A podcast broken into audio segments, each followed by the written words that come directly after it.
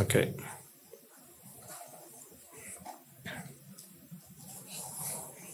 Let's begin then. Before we commence, let us take a moment to pay homage to the most virtuous one, the infinitely compassionate one, the supremely enlightened one, the most magnificent one, the undefeated and unvanquished one, the Supreme Buddha.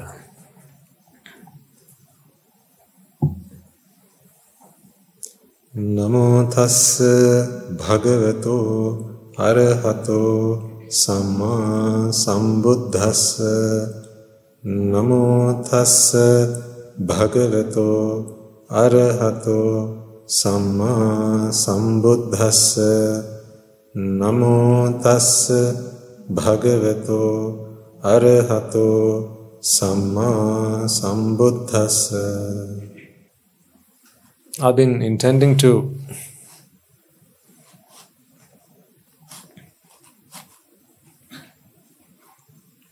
do something for quite a while now. And uh, I think the time is ripe for that.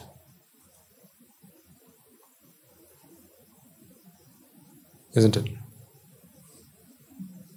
Yeah? You agree? What, what is it? what are you agreeing to? Huh? Whatever. So whatever Swami Mohan says, yes. Good, good.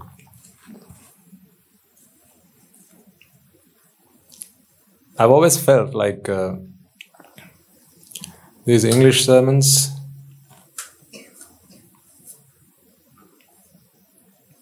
are like serving you a bit of pudding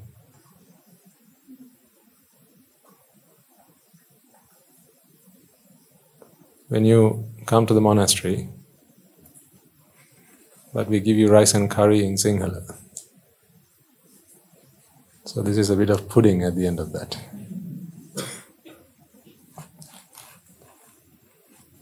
And I think it's time to change.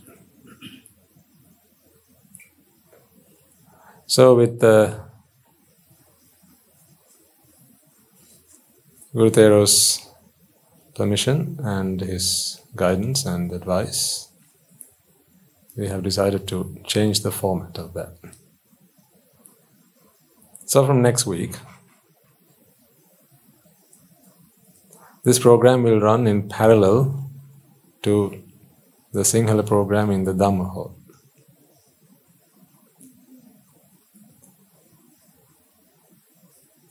Those who wish to attend the English sermons and when I mean those who wish to attend, I mean in particular those who understand the Dhamma better, if and when taught or explained in English, they have the choice.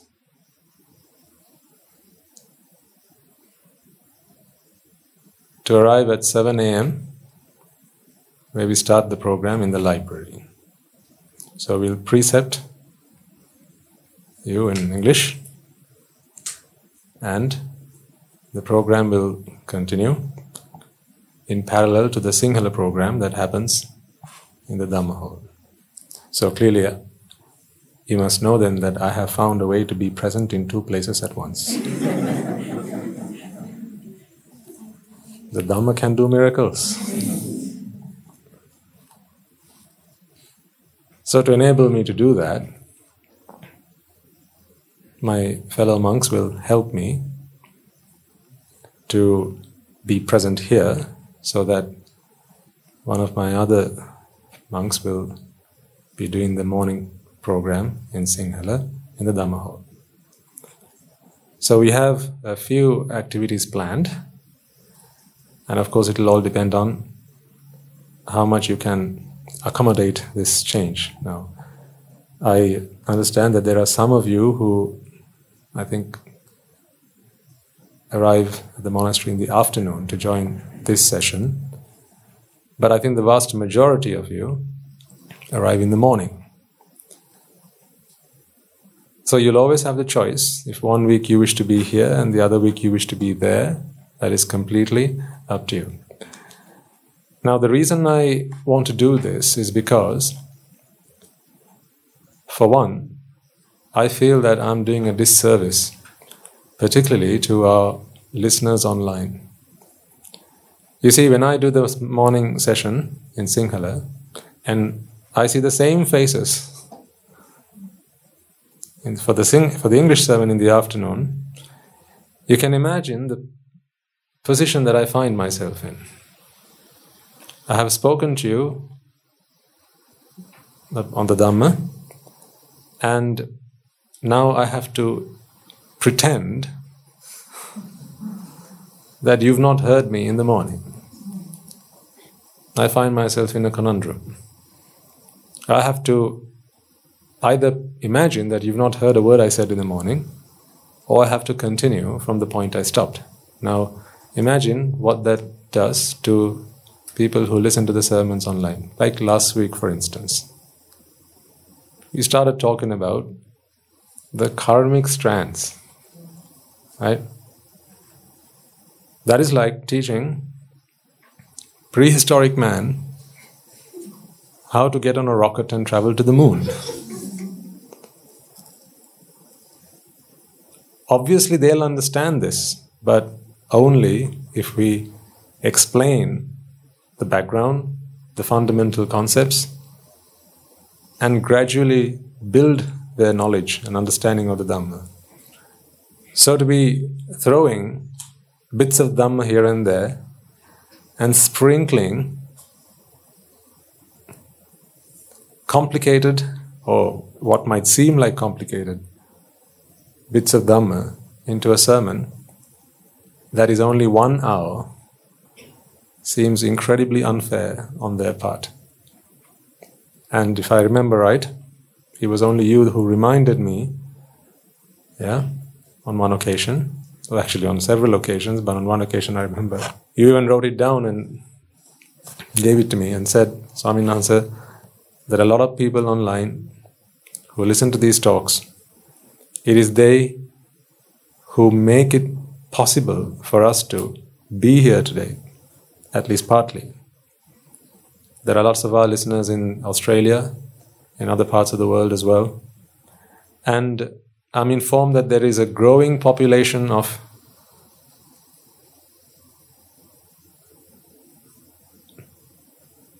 non Sinhala speaking individuals for whom English is their mother tongue. They don't know a word of Sinhala, who listen to these talks and they really look forward to it once a week without mistake. They listen to them because they're beginning to understand the truth. You have the honor and privilege and the luxury of being able to understand Sinhala. You are blessed in that way. So therefore, you have the privilege of having Guru Swami Wahanse explain deep and profound concepts of the Dhamma in very simple terms, in simple language. And he takes his time with that so that you really walk away having understood what he has to say. But we must appreciate that there are those who deserve this Dhamma just as much as all of us, and to them, right now, this is the only source of Dhamma that they have. So, therefore, an hour does not allow me to do them service or do them justice. So, at least, if I had the best part of two hours or something like that, or maybe two and a half hours, I can slowly help them understand the things that you have understood over time. So, my intended audience, without any offense to all of you, is not really you. Because you are the privileged ones. I am reminded of the great elder Kashyapa, the Arahant. Whenever they were invited to alms, he would always go to the less fortunate ones, to the less privileged ones.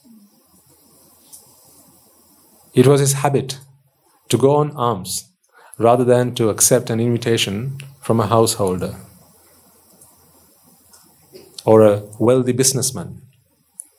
So he had, spe- he had taken special permission from the Buddha to always go on alms, and he was very popular among the poor, among the less fortunate.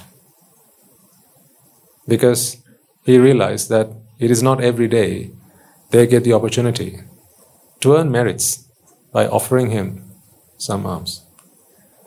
So they are our forefathers, and it is they that we look up to.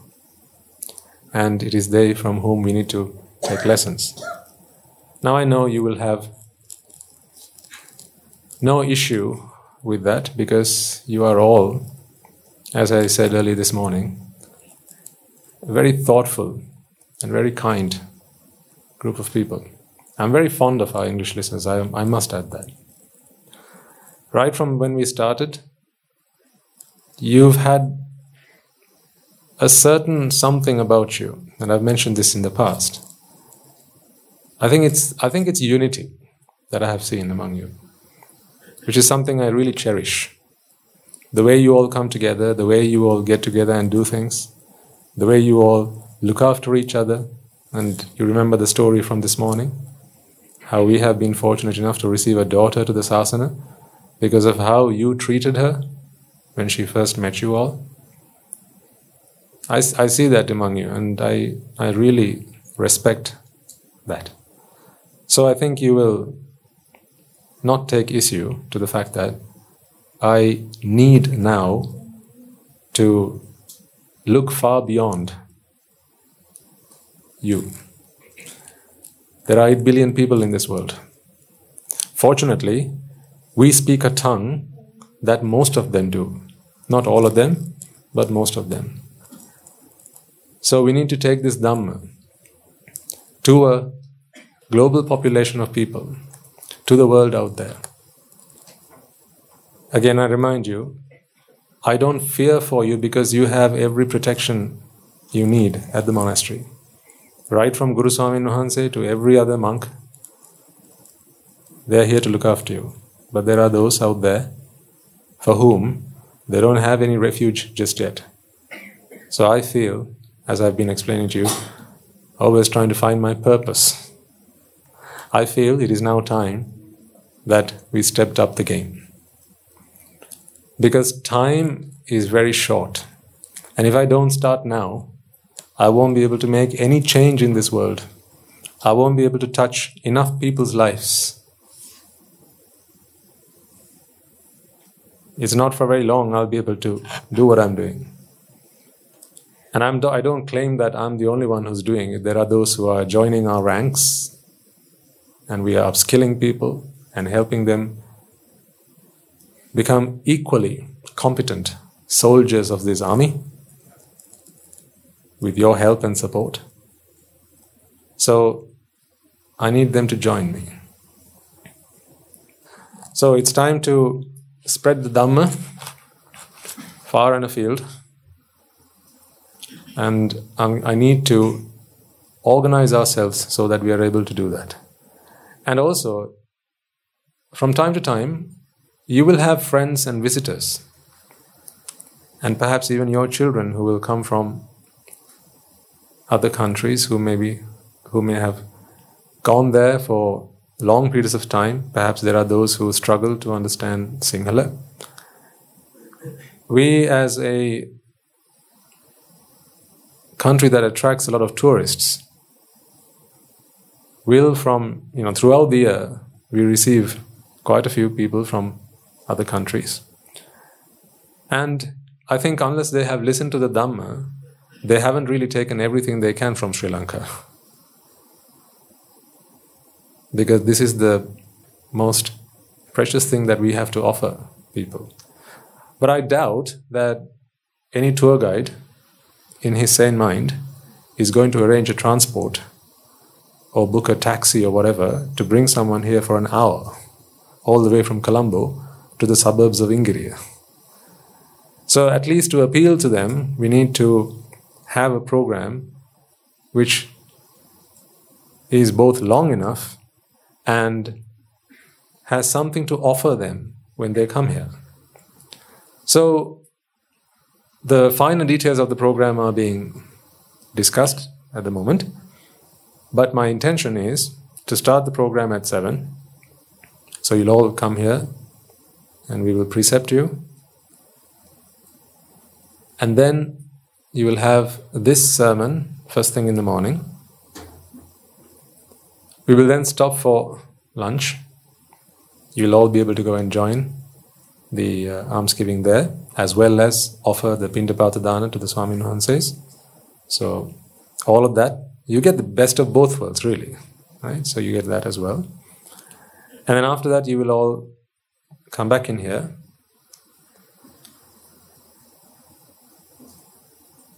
And which is, uh, you know, what hour do they call it? The graveyard shift, right? so, for the graveyard shift, I initially thought we were going to do some meditation, but then I realized you don't need my help to do meditation at that time. Hmm? You can do that on your own just fine. Right? So instead, this is still a pl- this is still a, a plan, a working in progress. Right? So things might change for next week. I would like to make available an opportunity for you to have small group discussions so, how that will work is we'll have to use this room because this is all we have for the time being.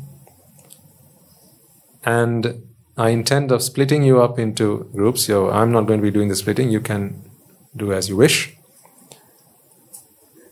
We will use the four corners of this room, or as there is space in here, and I will make available a few Swami Wahanses who will speak to you in small groups. You can ask them questions that you may have, particularly in the Dhamma and the topics that we have covered thus far.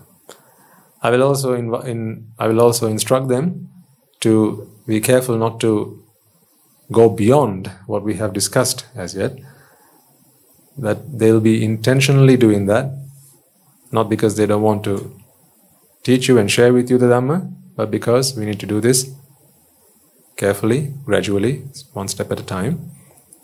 So you'll get that opportunity as well. This is something I have planned for now. Guru Handra has agreed in principle, but he wants more details as to how it's going to happen. And I think that will help us do achieve, achieve two things. One, you will get the opportunity to ask your questions. It is, you know, difficult to do that in this kind of setting. So in small groups, you have better chance of doing that. And secondly, our Swami Wahanses will be able to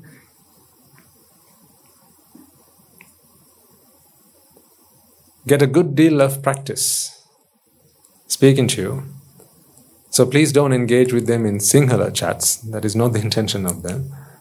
Okay? So I need you to have those conversations in English. Because I don't intend that they'll always remain here, as in in Sri Lanka forever.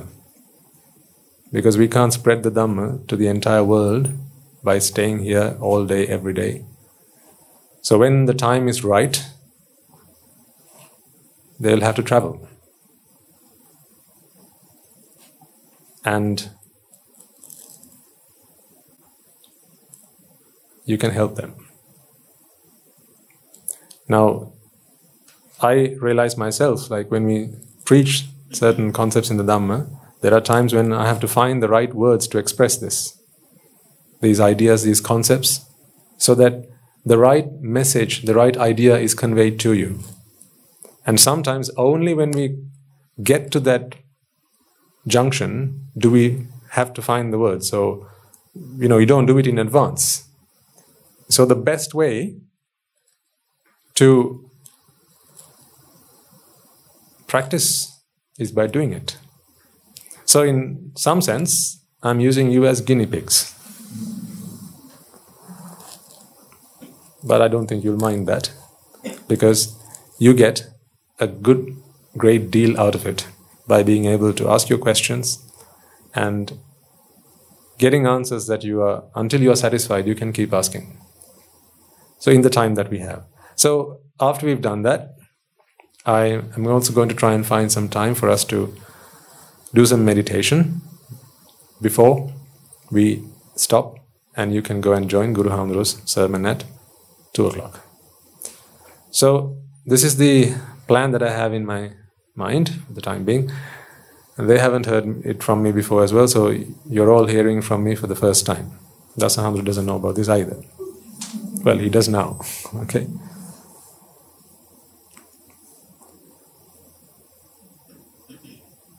I think it's high time we started serving rice and curry in English. And therefore, you will be able to bring your friends. Maybe someone visits you for a week, two weeks, maybe they're staying here for a month. Unashamedly, you can bring them here because we will have a decent program to offer them when they come rather than saying, please, can you, you know, let's go, but we'll only be able to talk to you for an hour. You know, that's hardly enough time to actually do anything at all, right? So when we have a program like that, I think we can do much more for all our listeners. See, I told you, you have lots to do to help me in making this possible. And last week I beat the drums, calling you to join this war. And this week I'm already giving you tasks to do because I believe that you have accepted the challenge. Right? So I, I want sometime next year, at least by sometime next year, to have a Swami Wahanse at the monastery from another country. Maybe a Suddha Swami Wahanse. Like, I want an Englishman an Australian, an American, a Spaniard, whoever. You need to help me with that. So if we create the environment, then the right vipaka will start to grow. So please spread the message. Let people know that this is no longer a one hour program, but we have a program dedicated for our English listeners right from 7 o'clock in the morning all the way to 2 o'clock in the afternoon, and you get a free lunch out of it as well. we will also be doing the Buddha Puja in English. How about that? So we'll do it here. I have already discussed that with the uh, with our Swami Wahanses who look after the Buddha Puja, and so we'll, do, we'll be doing it here. You are welcome to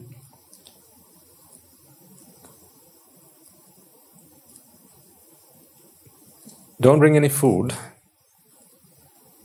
because if you all bring food, then we'll have another problem there. What to do with all that? But you can bring some flowers. You can bring some incense sticks or some oil for the oil lamp and so on. I'll let you arrange and organize that among yourselves, however you want to do that. So you have the freedom to do that. But please don't bring any Buddha puja per se, because that we will get from our kitchen at the monastery. But we will do the Buddha Puja here. In fact, we've been doing the Buddha Puja in English for the past few Thursdays at the monastery. So we've been preparing for this. You didn't know that because you don't come here on Thursdays. We've been doing that, I think, for the last few months now. Every Thursday we do it in English, least because we now have an Anagarika Mahatya who does not understand Sinhala, don't we? Right? So we want him to feel include, included. And we want him to understand what it is we are doing with the Buddha Puja. And it's good practice as well for all of us because, as I say, one day, you know, we are going to go to America, go to the UK, go to Canada, go to Australia, travel the world to spread the Dhamma. One day, you know, it's not tomorrow, one day it'll happen. And when that day comes, we want to have every tool in our armory to be able to help every man, woman, and child that we can. Alongside that, we are learning other languages. So we're learning Tamil, there's a class for that at the monastery. We learn Korean, there's a class for that at the monastery.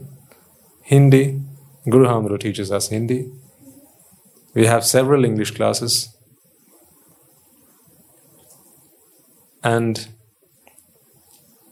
very soon we are also going to start a language school here. Why? Because we understand that to give the Dhamma to people, we need to learn to speak the language that they do. If we wait until they all learn Sinhala, we won't be able to do it in the Gautama Buddha Sasana. And we ain't gonna hang around till the next one. So we have to learn their language. So we want to learn Spanish. We want to learn Italian. We want to learn French and German. And our young to be Anagarika Mahatyas. You all. Hmm? Your fate is sealed now because you broke the. Sadhu, sadhu. Please continue to do that, Buddha. Okay? Do the best you can. And the same goes, like, and if there are any doers here who wish to become anagarikas in the future, parents teach your children a language, a foreign language. That will be a qualification for them to join. That will stand them in good stead when time comes for them to join our anagarika program, right? Teach them a language, whichever language they fancy. Excuse me. A foreign language. So I named a few, one of them, or any language for that matter. Because, you know, when they grow up, they come to my age, or at least, you know, after their 20s, 25, that sort of age, when they when they're able to manage and handle themselves, you know, equipped with good language skills, they become a weapon, don't they? They become a weapon. And we like good weapons. So, this is something that you parents can do to help us with this war. Teach your children a language. I should have mentioned that in the Sinhala sermon, but the thought only just dropped right now. But you know, I, I think most people who learn a second language, you know, English, you are generally inclined to learn a, another language. So please do so. That is something you can do on behalf of the Sambuddha Sasana. Hmm? Do yourselves you can learn another language. If you're not doing it already, start now. That you're not doing to be able to get a better job. That you're doing to serve the Sambuddha Sasana. If there are adults among you who are fluent in another language, in due course, I will give you the opportunity to come and join with us and start helping us our Anagarika Mahatyas, our Swamin Wahanses, learn the language that you can teach us so that we can learn from you and we can then start to spread the Dhamma. See, I told you, lots for you to do. It's not about rupees and dollars and pounds. It's not about that. This doesn't cost you anything. This just requires you to have the will to do something to change people and help them. So these are some plans for the future. I told you last week I've only I only shared with you the tip of the iceberg, right? This is just another piece, just a small piece. Lots more things we need to do, lots more things we have planned, and I will share all of those details with you as we go into the future. Okay? Right. So from next week, we'll start the program at seven o'clock in the morning. You can arrive in the dam in the library by seven. We will have one Swami Wahanse who will precept you, and so the precepts also we will give you in, in Pali and also the English meaning of that, so that even if a foreigner, a foreign gentleman or a lady comes here, they'll understand what they're saying. So we want to make them feel welcome here. So they understand everything we are doing here. Right? And we will then start the sermon. We will stop for Buddha, Buddha Puja, which also will I will try my best to make sure that we have the English translations of that in addition to the Pali stanzas, so you know exactly what you mean when you say "Puja Pujami Buddhang Kusumena Nena. Otherwise, you know, they're just words. You may understand them, but others will not. So they need to know what they're saying. Buddhism is a very practical application. And then after that, we will stop for lunch. You'll be able to go and join there with the usual routine. Come back here, and we will do the uh, discussions. It would be helpful if. No, I'll tell that next week. Because I need to. You'll need to split yourselves up into a number of groups, and uh, I will tell you how to do that, the mechanics of that next week. And then after that, we will have some time to do some meditation and then I'll stop in good time for you to refresh yourselves and also go and join Guru Hamdra's sermon in the afternoon. Sounds like a plan? Excellent. Okay. So if you need to arrange your transport to be able to be here, uh, then please do whatever is necessary to do that, and uh, you'll take it from there. Okay.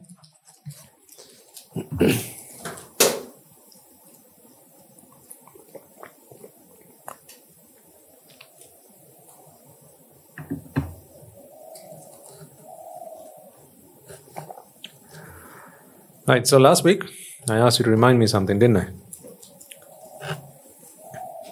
Remember? Hmm. What do you separate from what? Because we talk about separation.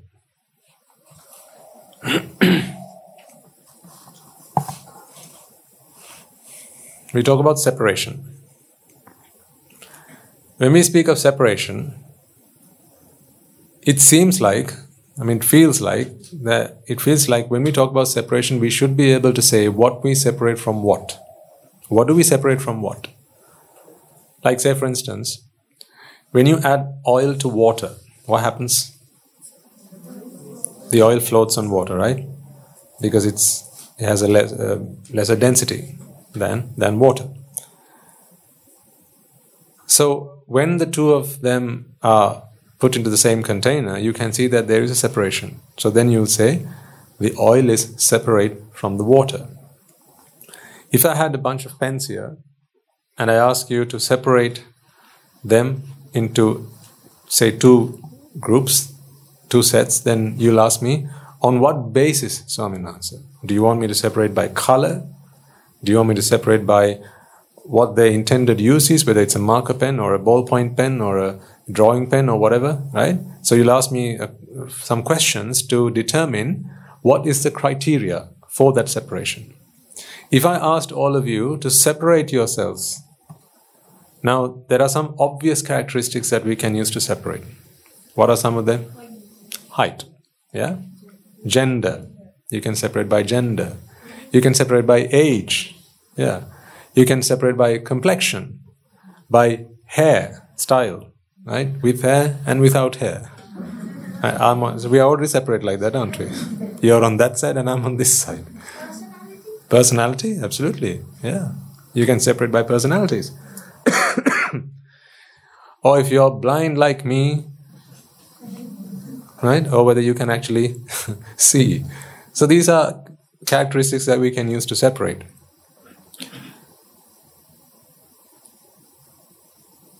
So it's obvious when we talk about separation, you need to find a criteria with which you can separate something. But when we talk about if you remember the example that I showed you the other day in the Sinhala sermon, where we took some water into two glasses, were you all there? Most of you were, okay? In one glass we had some ice, in the other glass we just had some water. So it looked separate. The, the two of them, the contents of the two glasses looked separate right at the start. What we did then was we poured some of the water into the glass that had the ice, and after a while, it was water in both glasses. Now, when I ask you the question, can you please now separate the water that was ice previously in that glass and take it out and put it into the other glass? Now you're not able to do that anymore. Because there are no characteristics with which you can any longer do the separation. Meaning, they're all the same. This separation that you were able to see when you saw the ice and water was simply a difference in the amount excuse me the amount of energy within that system by system i mean the glass there was a different quantity of energy in one versus the other matter wise they were both the same so I could have measured an exactly equal amount of water into two uh, glasses and one of them put in the freezer, the other just left out. So the same amount of water. I freeze one. Now you have ice in one and just plain water in the other. So matter wise, they're the same. Difference is the quantity of energy. So if you take out energy from both of these, you have the same amount of substance. If you put back the same amount of energy, you again have the same substance, the same quantity of substance, just looks different. It appears different. It seems different. Apparently, it's different, but it's not different. It's not separate. See, the thing is this if things in this world cannot be separated, if we start on that basis, then the very question of Separate what from what is a meaningless question. Yeah. Remember, what we're talking about here is a sense of separation. This feeling of separation is only a sense of separation, and that separation didn't really happen. Again, if you go back to the example of the water and the ice, we took exactly the same amount of water, put it into two containers, and we added energy.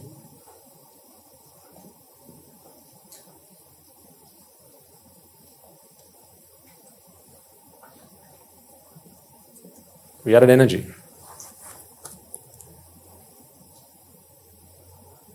Ice is water with lesser with a lesser amount of energy. Water is ice, only with more energy in the system. So if you take the energy out, then they're identical.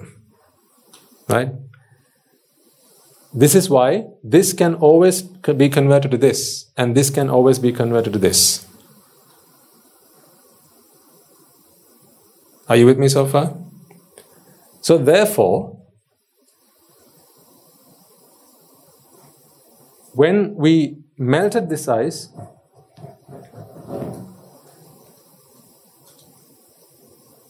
and this was water,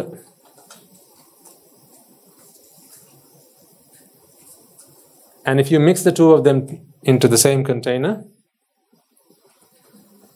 now you are no longer able to separate this water from this and this water from this because they are all the same all, all of these molecules are H2O, and all of these molecules are also H2O. It's the same stuff. But it looks and feels separate at this stage. That's simply a difference in the amount of energy in the system. It is only and merely a structural difference. Yeah, it's only a structural difference. So there is a difference in this world that is apparent. and this is the structural difference. The only difference that exists among materials, among substance, is the structural difference. That is why any substance can eventually be converted to another substance. Because when you keep breaking it down, all material, all materials are ultimately the same elements. And once you take it to the elemental level, they can be reconstructed to form other things. That's how the process of recycling works. So you're able to recycle things because they were not separated in the first place. A plastic bottle today was one of these yesterday. And this today is a bag tomorrow, or a pot tomorrow, or something else tomorrow. That's because there's only a structural difference. And this structural difference is a result of the amount of energy that has been fed into this system. And as a result of that energy, the elements that make up this system take a, you know, they go through a, a shift in their, their structure. It is that structural difference that you see here. But ultimately, they're all the same thing. You are different from another person. You look different only because of a structural difference. Your parts, the parts of your body are structurally different from each other as well as from each other. By the first each other was the parts of the body, and the second each other I mentioned was from each other, individuals. This is the only difference there is. Now there is DNA, which is responsible for some of those differences. But ultimately, if you break it all down and back to DNA, that's DNA is also still ultimately elements, right? Your ribonucleotides are all ultimately elements. Nothing that is constructed in this world that does not come from the periodic table. It's all there. So, therefore, when you ask the question, I feel that two things are separate. What is separate from what? That is a meaningless question. Because that separation is only something that you feel. It does not really exist in the two things. Therefore, that question cannot be answered. Does that make sense to you? Not entirely. I'm not convinced. I'll keep trying.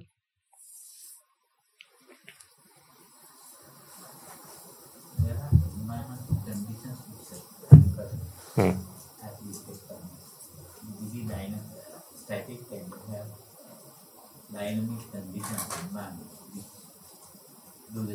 Yes. Yeah. So the you know these structural changes that you see are because of the environment. These are environmental conditions, right? So, you know, for instance, the color of one's skin the environment has a large part to play. The, the kind of trees that grow in certain parts of the world, right? The environmental factors have a large part to play. These are all structural changes, structural differences. This separation is only because of the environment. And by the environment, what that means is the amount of energy that is there in that system, among other factors. But they're not ultimately and definitively separate from one another. This is why, when asked the question, what did you separate from what? That is a meaningless question. See, let me let me uh, explain this further in, by using this uh, example. Let's take someone in the audience from this side. Sir, you feel that you are a separate person to this gentleman on the other side, don't you? Let's be honest. And you, sir, feel that you are a separate individual to that gentleman on, over there, right? Let's take for a moment who this gentleman is. That's you. Looks like you, right?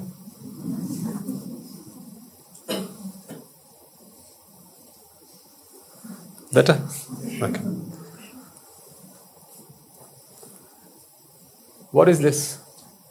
Oh, who is this? Which one is a better question to ask? What is this? Yeah? Who is this? Is only something that he senses. really, the question we should be asking is what is that? What is that? Mind and body. That's right.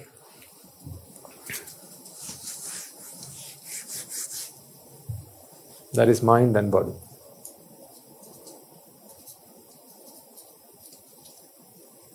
Okay, this gentleman over here. What is that? Mind and body. So, both these things, both these things are mind and body. But it doesn't stop the two gentlemen from sensing that they are separate individuals. they both sense an identity.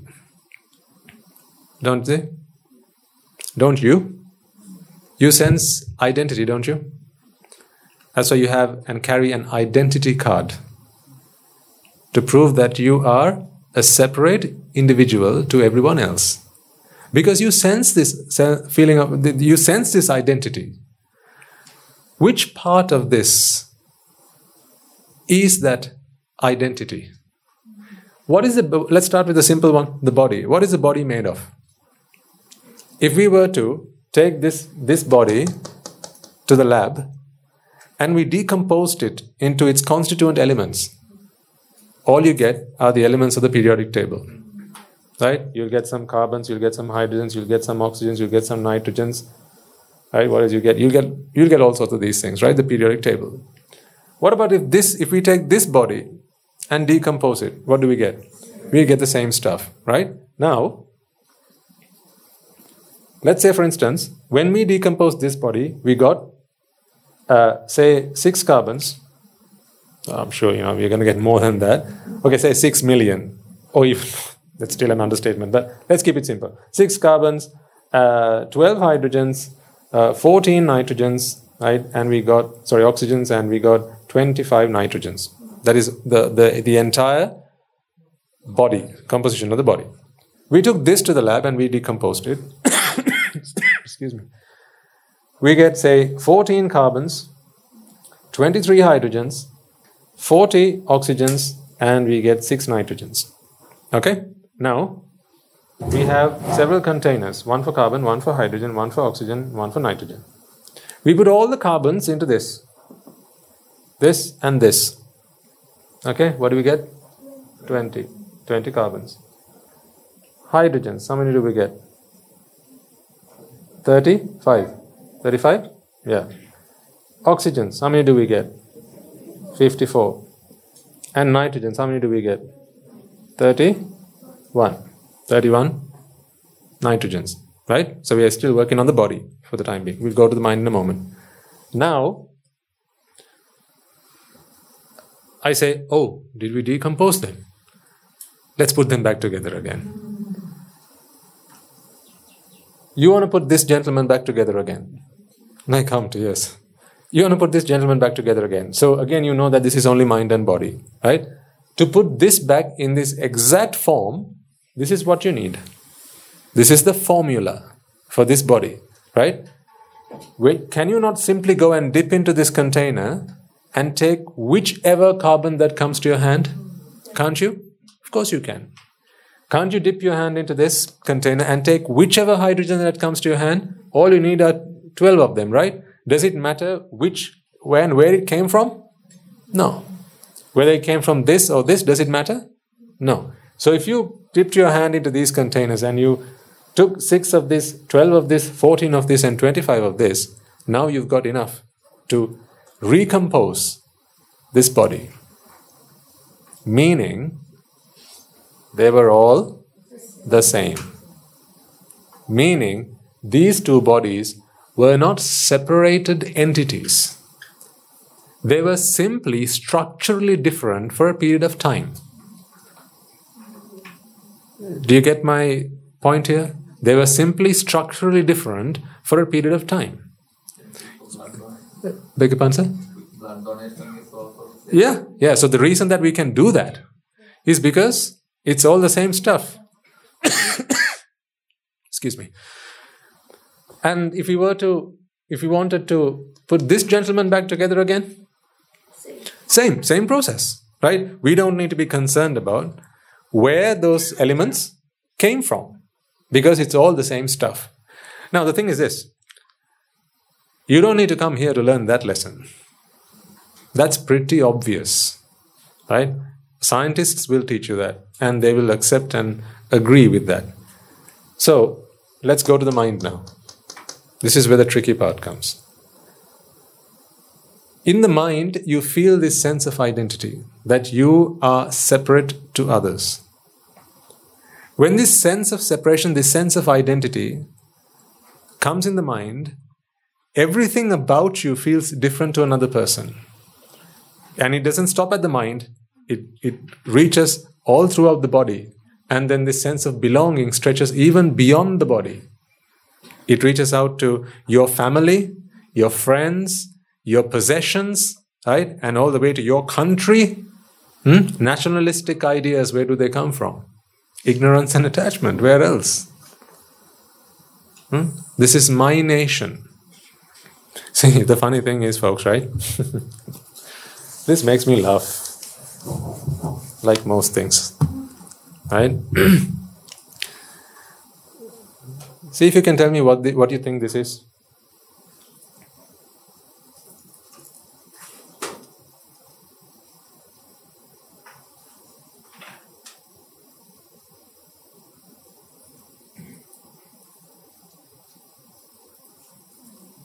What do you think that is?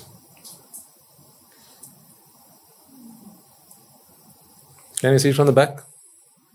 Yeah? What do you think that is?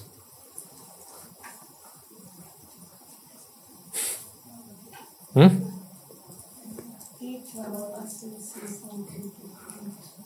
Oh, okay.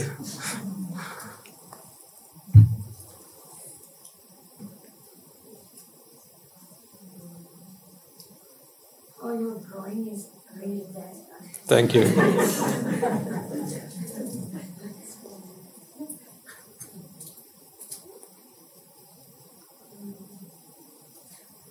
now, what do you think it is? Mm-hmm. Hmm?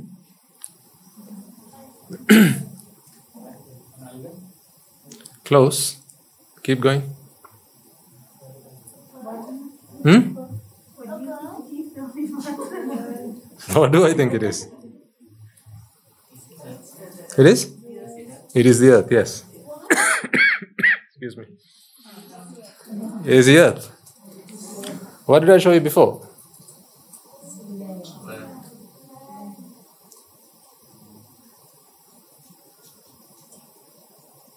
This is just the core of the earth without the water.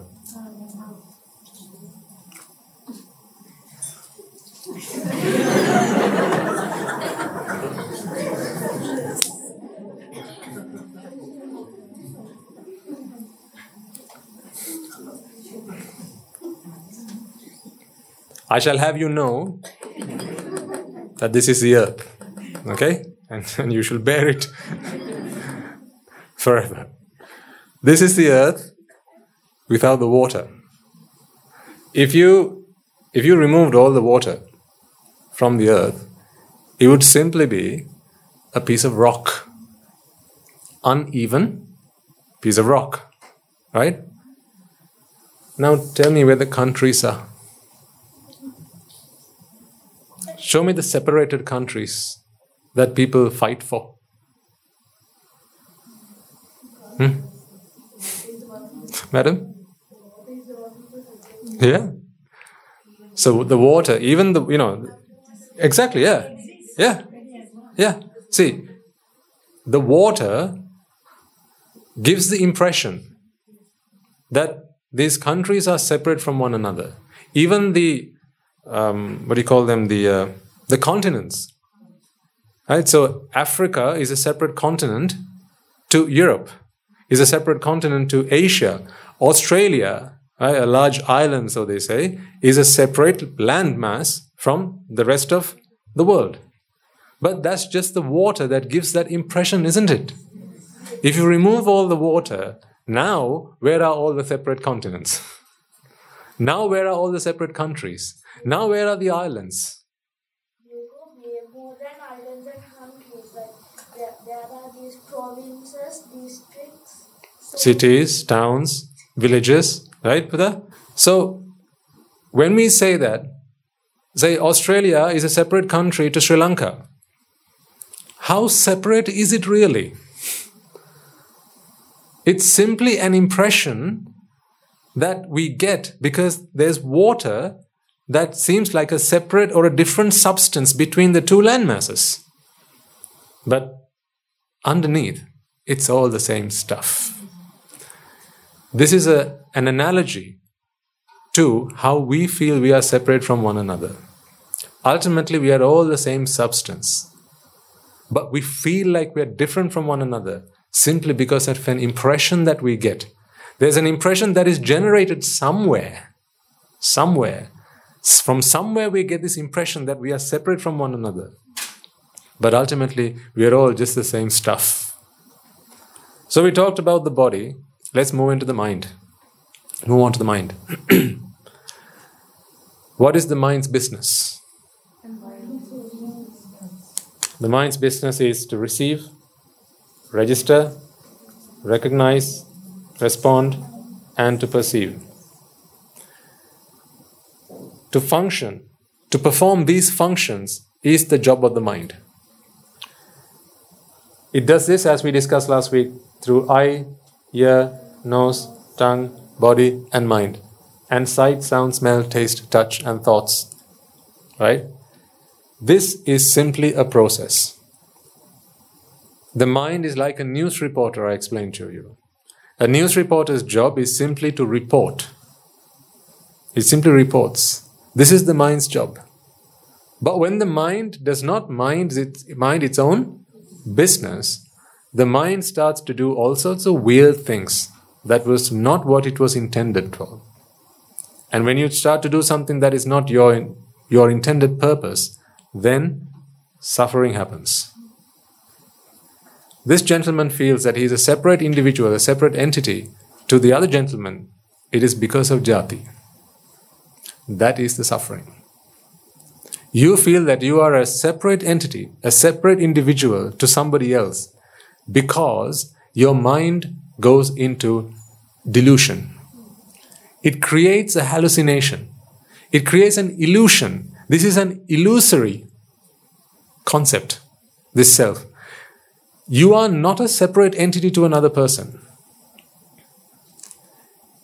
There is a different quantity of mass and a different quantity of energy.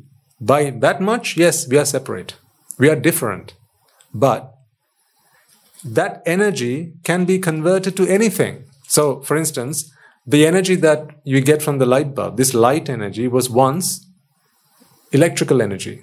Previous to that, it was mechanical energy. Previous to that, it was hydro energy. Previous to that, it was the light energy, heat energy from the sun, maybe chemical energy, potential energy, right? So the same energy we know can be converted from one form to the other, right? The mind is also an energy. Energy is energy is energy. It's just the same. But this energy can be tainted by because the mind's nature is that mind the mind is able to is, is, is able to be indoctrinated. The mind can bear ideas.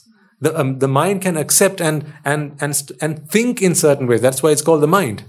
It can think and some thoughts are right while other thoughts are wrong when the mind is indoctrinated that this sense of separation is a pleasurable experience it's a lovely thing it's a good thing it's, it's a nice to have thing now the mind needs it. The mind wants it. And when the mind wants it, it tries to separate. It tries to separate. Now we know that when these things come, the only things that the mind is really supposed to be doing is receive, register, recognize, respond, and so on. In addition to these things, remember the mind, the base of the mind is already indoctrinated to feel this separation, to, to identify a separation, to experience a separation. The base of the mind is tainted with ignorance. And when the base of the mind is tainted with ignorance, no matter what goes on here, the mind is not satisfied. So, you know, the mind of an arahant is plenty satisfied with this. It does not, the mind of an arahant does not go beyond this because the arahant's mind minds its own business. This is what the mind is supposed to do. But an, a mind that is not an arahant, it's not satisfied with these things. It wants a sense of separation, a sense of identity. And we talked about this a few weeks ago. Just looking at this, it's pretty clear to us why the mind's function are receive, register, recognize, respond, and so on. Because what do these things enable us to do? Separate. See, when you look at your toolbox, you can say who the workman is, right? Right? If you if you open a toolbox that belongs to a, a, a worksman, you can look at it and go, hmm, that looks like it belongs to a carpenter. Another one you look at it and go, that looks like it belongs to, say, uh, a mason, yes, or a painter. Huh? You, you can look at someone's tools and say what kind, what kind of work they must be involved in. Look at this and tell me what kind of work do you think the mind is involved in? Separation. So it came into this world. The mind came into this world with the right tools to be able to separate. Remember, it wasn't an arahant that came into samsara. It wasn't an arahant that came into samsara. Someday, I'm talking about now your origins. Someday, you were just an energy. And at some point, due to ignorance, due to ignorance, this energy that was once you. So when I say you, you must understand that you didn't have this identity you at that time. It was just an energy. Okay, it was just energy. At some point, ignorance crept in. How that happened, we are still trying to work out. We may never. But who cares? That's not the problem because we are, we are already in the problem. Therefore, we need to try and work our way out of it. Someday ignorance crept into this mind, and then that energy wanted to experience separation. So imagine there's just, you know, a whole pool of energy. This is just pure energy. This is just pure energy. Somehow ignorance creeps in. So that unit of, did it happen as a unit? To the whole thing. No, not to the whole thing. Not to the whole thing. It's a process. It's a. Pro- process with a micro level, like you know, which happens on time. Like on micro level, it then it becomes matter. yeah. So so so imagine a quantity of energy, Yeah. right? Imagine a quantity of energy from this vast Oh, infiniteness of energy, right? From this vast infiniteness of energy, which we can call pure energy. A quantity of energy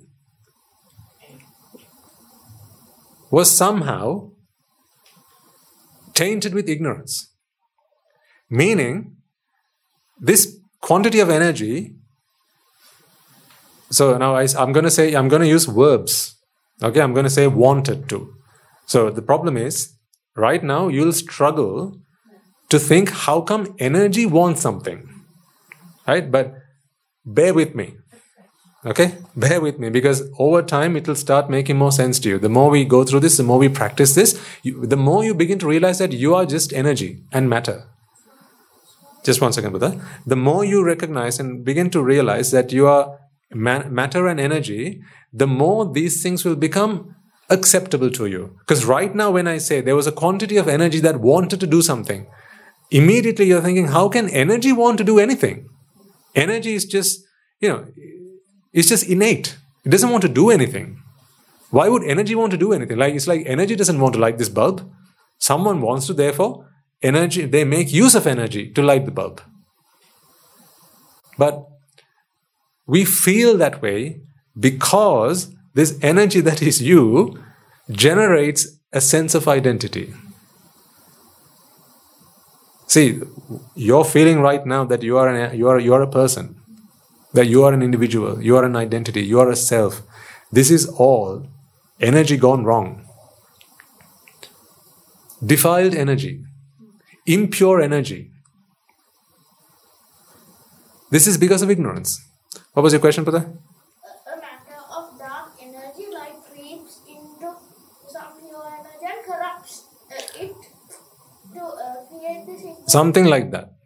Something like that. Okay? So when you say dark energy, then we go into physics. That's the only concern I have, right? You say that dark matter and so on.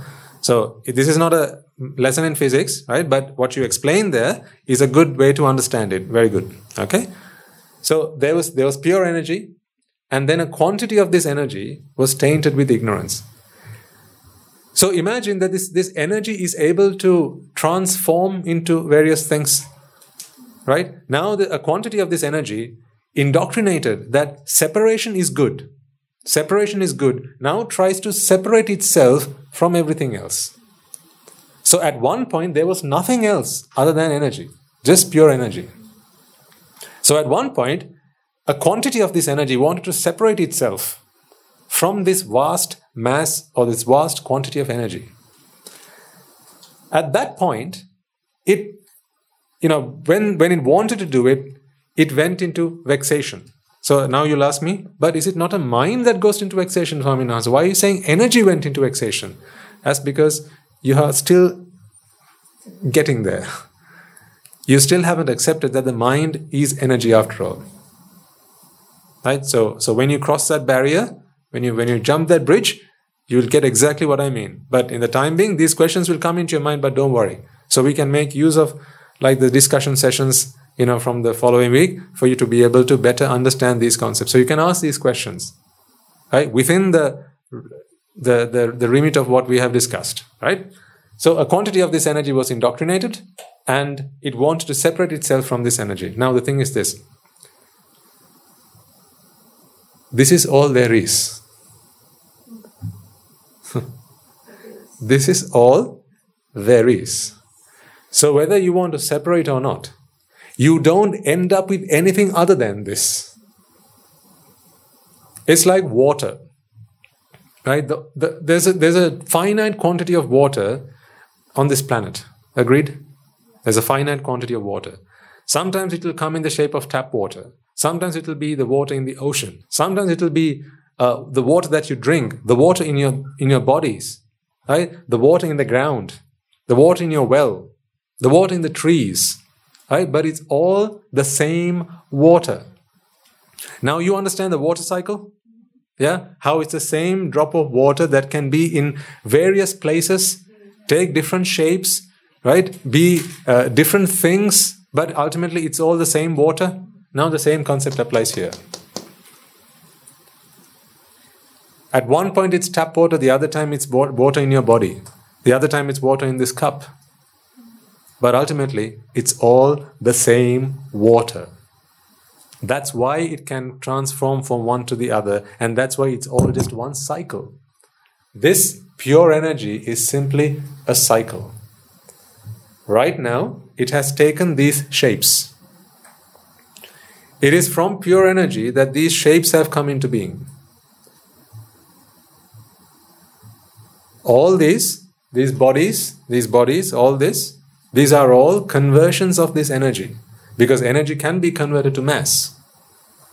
So the Buddha realized this before Einstein came along and proclaimed that it was his discovery. So this is all energy.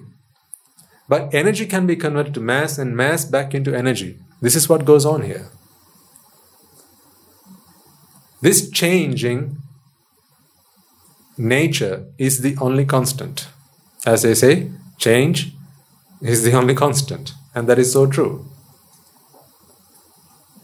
This in this body there's a, a, quantity of energy. In this body there's a quantity of energy. There's a quantity of energy, a quantity of energy. They're all just ultimately energy. that energy, this, the, the special thing about that energy, mind energy, is that the mind can think. You know, just like heat energy can heat, kinetic energy can move, mechanical energy can, you know, work machines, right? Potential energy can have has the potential of changing into stuff. So this is kind of like potential energy because it has the potential to become almost anything else, right? So, like energy can take various forms, and whichever form it's in, it has a characteristic about it. The mind energy, when, when this energy becomes mind energy, the, that energy can think. What is thinking after all? These things. This is what thinking means receive, register, recognize, respond, and perceive. This is the process of thinking. So, mind energy is capable of doing these things. And it does these things to simply process what's going on outside. That's what this is for. Remember, the mind came into existence because it wanted to separate, right? So when it wants to separate, it, it needs to be able to register and receive various entities in the outside world. Otherwise, it's not going to be satisfied. See, if you weren't able to tell these two things apart, what was the what was the, what is the need of a mind? huh? You need a mind so that you can tell these two things apart. Why do you need to tell these two things apart? That is what you came into this world for. That is what the mind came into existence for, so that you could tell things apart. Why? Because separation is such a good feeling. Why? Because separation was all the mind ever wanted. Why? That is what ignorance is. When the mind initially wanted to separate, the mind went into this hyperactive mode. And in doing so, it started to create rupa, different kinds of rupa. We call them patavi, apo, tejo, vayu, and so on. These are all formations or creations, constructions of the mind. The mind created them. You know, the mind created this. The mind created the sun, the earth, the planets, the moons, the stars, the oceans, the animals, everything.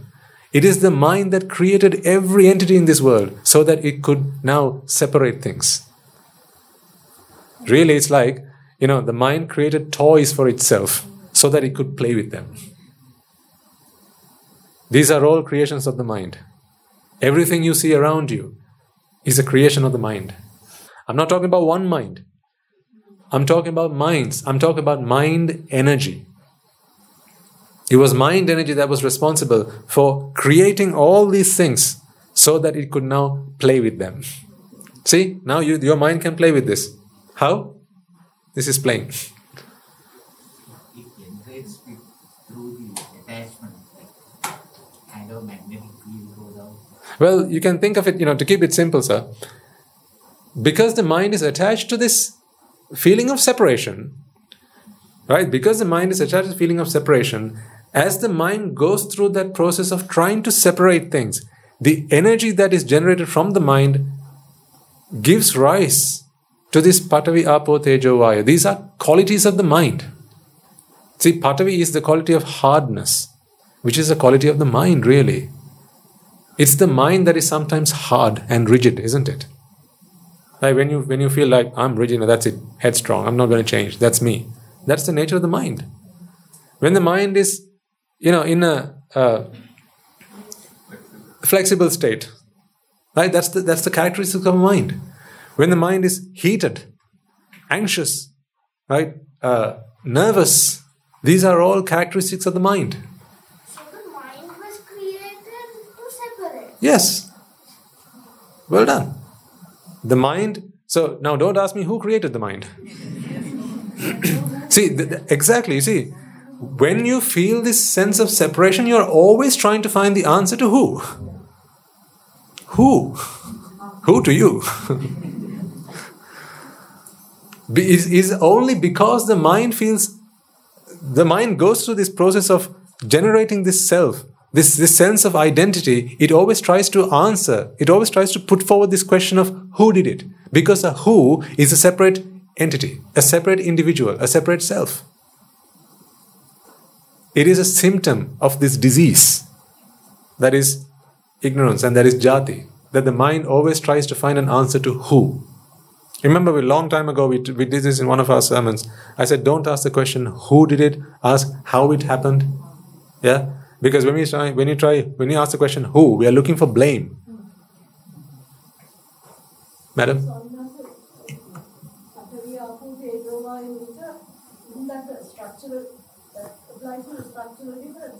It does. Okay. So, um, when you look at these flowers, you know that someone created them, right? This wasn't there always, someone brought them into this world. Looking at this, can, can't you say the nature of that person's mind? Hmm? This is what they thought was beautiful. This is what they thought was lovely, nice. You know, they wanted something like this. They didn't create a bomb or a knife or a dagger. Right? They created flowers.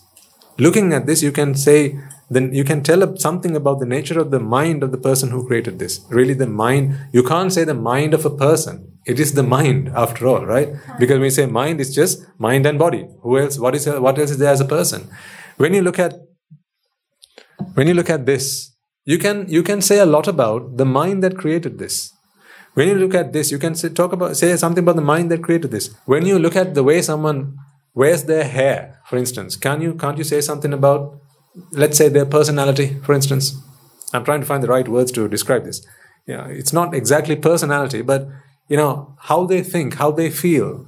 You can you can say a lot about a mind by how they dress, how they walk, how they talk, right? How they present themselves. Because you know you're looking at an outwardly expression of something internal. Patavi, Apo, Tejo, Vayu are the outwardly expressions of the internal process that is the mind.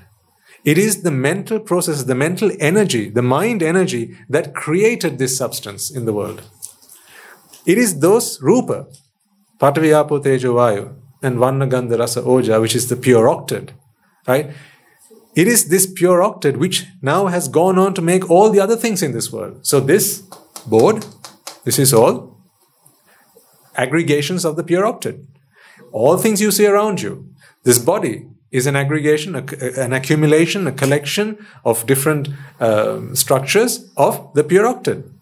But these, the, the pure octet was a formation of the mind. That's why it has the characteristics of the mind in it. Like the anger and heat are so closely related. Exactly. Yeah. So because you know it is only raga, dvesha, moha that is responsible for creating this this matter, raga, dvesha, and moha.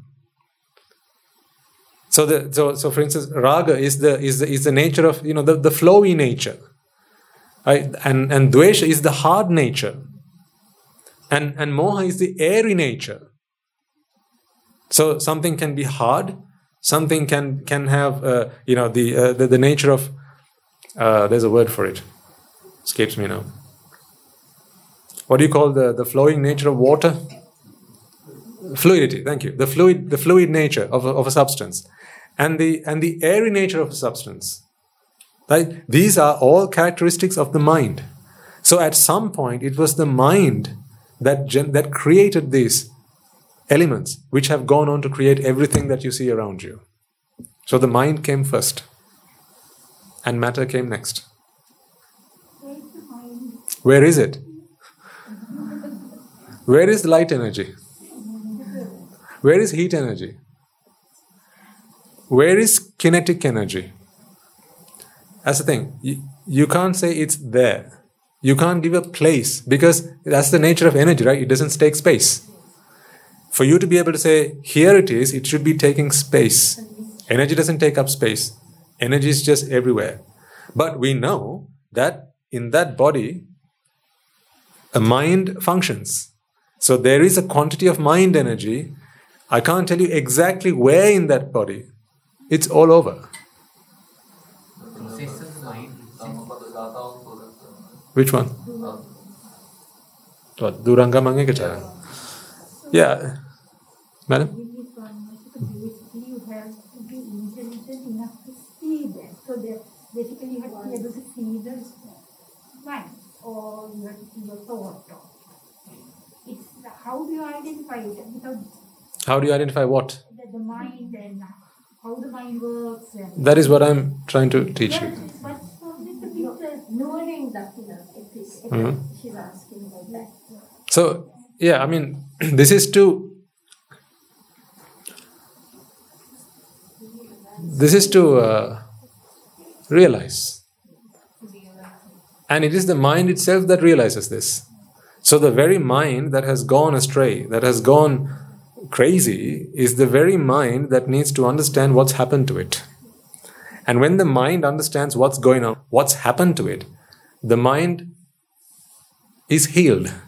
It is because of, you know, ignorance is the problem here. This is not a permanent disease. It is not a chronic disease. It's, it's something that can be cured. Because for as long as ignorance is there, the mind functions in this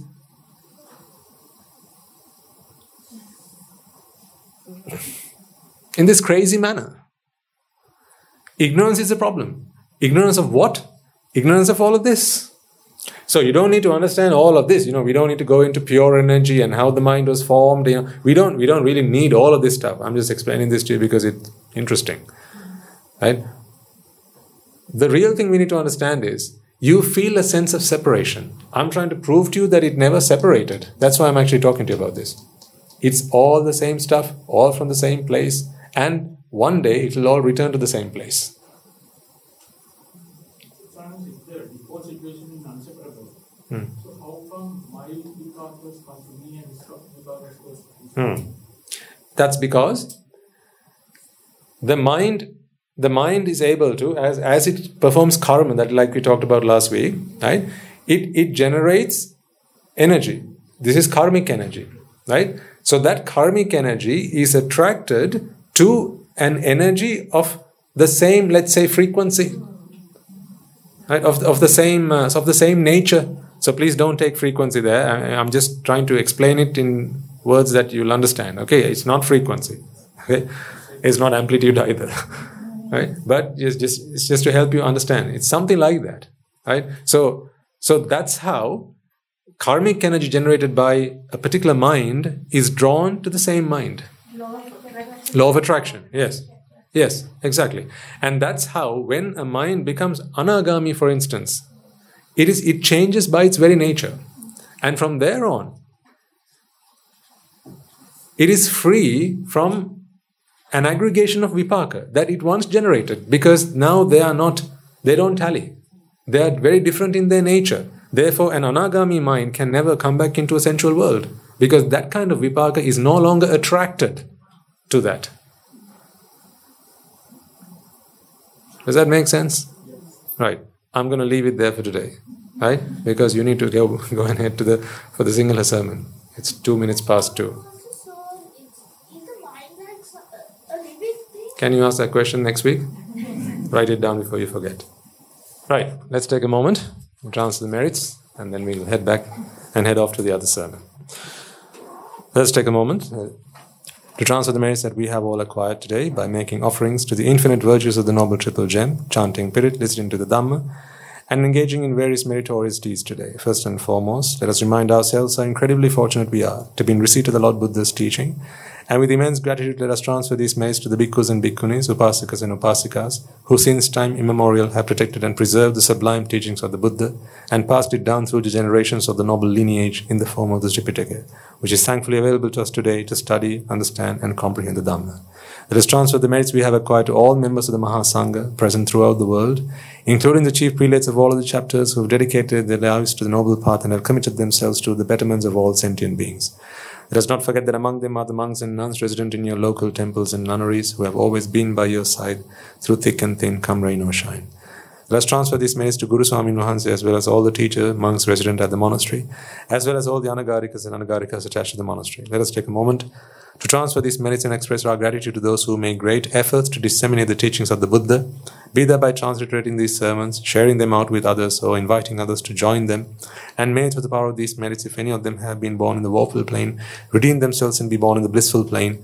May through the power of these merits they abstain from the unmeritorious deeds, fulfill the meritorious deeds, fulfill the noble eightfold path, and may they all attain the supreme bliss of Nibbana. Sadhu, sadhu, sadhu.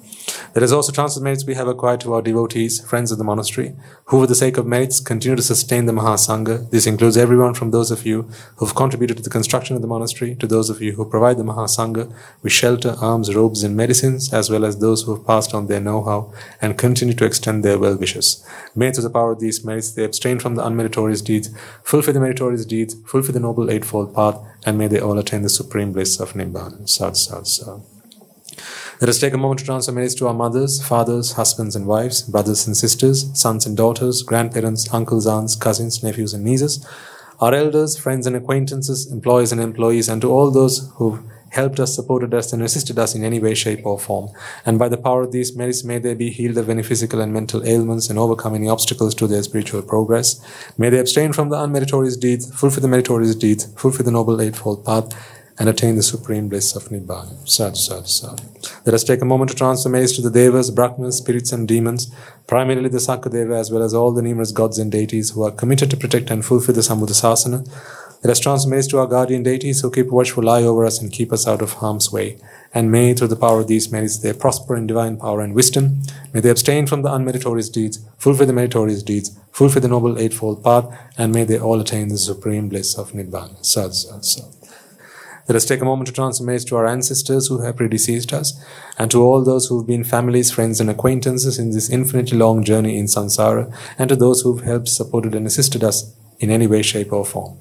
Let us transfer merits to the members of the armed forces as well as the police force who have sacrificed their lives to protect the peace and harmony of our nations. May they May those who lost their lives in the war be their friend or foe. Rejoice in the merits that we have acquired today. Let us transfer merits to all those who lost their lives to natural calamities such as tsunamis, earthquakes, landslides, pandemics, including the most recent and prevailing one, reminding ourselves that among them will be those who have been friends and family to us in this long journey in samsara. Let us take a moment to transfer merits to them. May, through the power of these merits, if any of them have been born in the woeful plains, redeem themselves and be born in the blissful plane. May they abstain from the unmeritorious deeds, fulfill the meritorious deeds, fulfill the noble eightfold path, and may they all attain the supreme bliss of Nibbana. Sadhu, sadhu, sadhu. Let us all resolve that may, to the power and blessings of all the merits we have acquired throughout the day, we be able to witness the advent of many hundreds of thousands of arahants on this blessed land. And finally, may, to the power of all the merits we have all acquired today, may all those who have helped us to make this program a success become an Arahatun Mahanse, an Arahat Ternin Mahanse, in this life itself and in the era of the Gautama Supreme Buddha itself. Sadhu, sadhu, sadhu. May the blessings of the Noble Triple Gem be with you all. Members of the Mahasangha will transfer their blessings to you.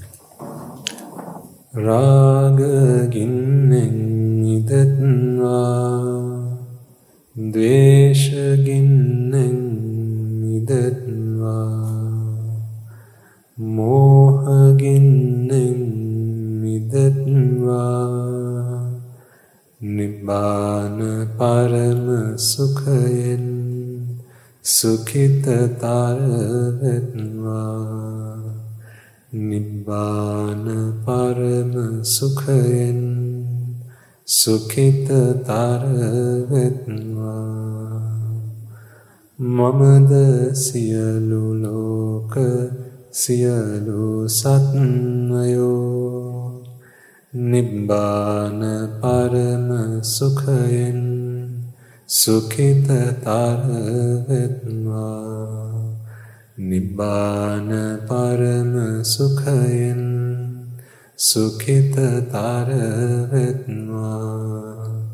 නිබ්බාන පරම සුඛයෙන් සුඛිතතර වෙත්වා. රාග ගිනි නිවේවා.